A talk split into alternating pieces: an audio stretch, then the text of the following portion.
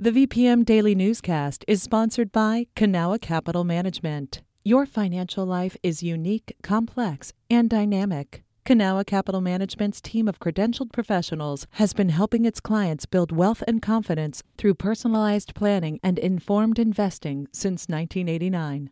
Learn more at cancap.com. That's K A N C A P.com. Good morning and welcome to BizSense Beat, our weekly roundup of the top business stories from Richmond BizSense.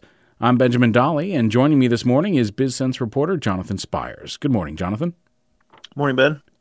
So, starting off this week, former Governor Doug Wilder wants more answers about VCU Health's withdrawal from a development deal.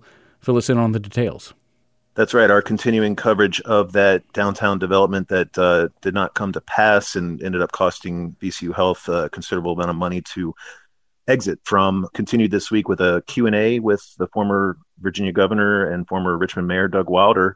Uh, he's been very outspoken about the project and that payment. It was a $73 million payment that VCU Health had to make to back out of the project, as well as some additional costs that continue to this day uh, for the health system in relation to that project. Governor Wilder is still calling for a state investigation despite a review that VCU initiated, the results of which were presented to the university and health system boards last week. It was a interesting review that was conducted by a, a third party law firm and it made some interesting findings, but Governor Wilder uh, insists that the university can't investigate itself and that uh, he's calling for this uh, state level investigation from the Joint Legislative Audit and Review Commission or JLARC. An investigation from them needs to be requested from the General Assembly. And we talked more about that process as well as why he still thinks an investigation is needed and why he's still calling for the dismissal of VCU President Michael Rao. So, a really interesting interview there. All right. And Buc-ee's is set to open their first location in Virginia. Uh, what do we know about those plans?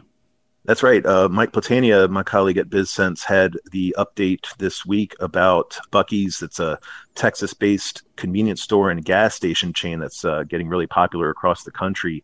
They have purchased a 28 acre site in New Kent County where they're planning to have a Virginia location. The news about that location, the plans filed for the county was uh, r- earlier reported a, a, few months ago, and uh, they have now purchased part of the state uh, to establish this uh, new location in Virginia. So a lot of people very excited about that, uh, including some people in the uh, BizSense uh, building. So definitely want to check that out if you haven't read about it yet.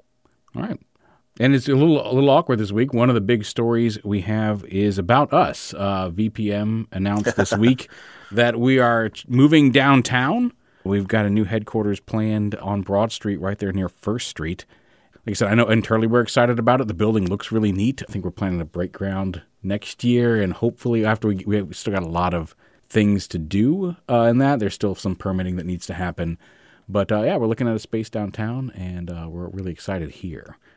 That's right. I was going to ask whether you wanted to uh, take the lead on that one. Not every day VPM gets to have its own headlines. The story was uh, announced by VPM on Wednesday, and, and, we have a story on Richmond BizSense as well with some more details. The actual location is going to be at 13 and 17 East Broad Street, which is just east of uh, Foushee.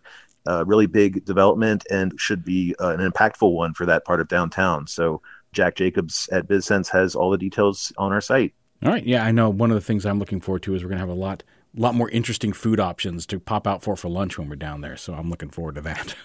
Oh yeah, no, uh, it's actually just a block away from where Richmond BizSense used to have its office. So I'm, we're very familiar with that part of town, the Arts District. Certainly a lot of great food options. So uh, I'm going to be jealous of your lunch options over there. All right. Well, that's all the time we have for this morning. Thanks again to Jonathan Spiers from Richmond BizSense for joining me today. You can read these and other business stories at richmondbizsense.com. You're listening to VPM News. Thanks again, Jonathan. Thanks, Ben. Hi, it's Terry Gross, the host of Fresh Air.